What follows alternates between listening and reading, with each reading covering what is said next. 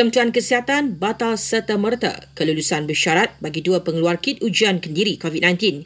Ya, susulan pihak pengeluar berkenaan gagal mematuhi syarat kelulusan KKM. KKM juga menasihatkan orang ramai agar tidak beli dan guna kit ujian yang tidak mematuhi piawaian dan kelulusannya. Tiada syarat vaksinasi lengkap untuk penjahat awam terima bantuan khas kewangan Aidilfitri 2022. Jelas Perdana Menteri Datuk Seri Ismail Sabri Akub, ia adalah untuk semua kaki tangan awam dan pesara yang layak. Ia juga termasuk kaki tangan yang tidak mendapatkan dos vaksin COVID-19 yang lengkap. Namun beliau menyeru semua untuk melengkapkan dos suntikan imunisasi itu demi kesejahteraan bersama.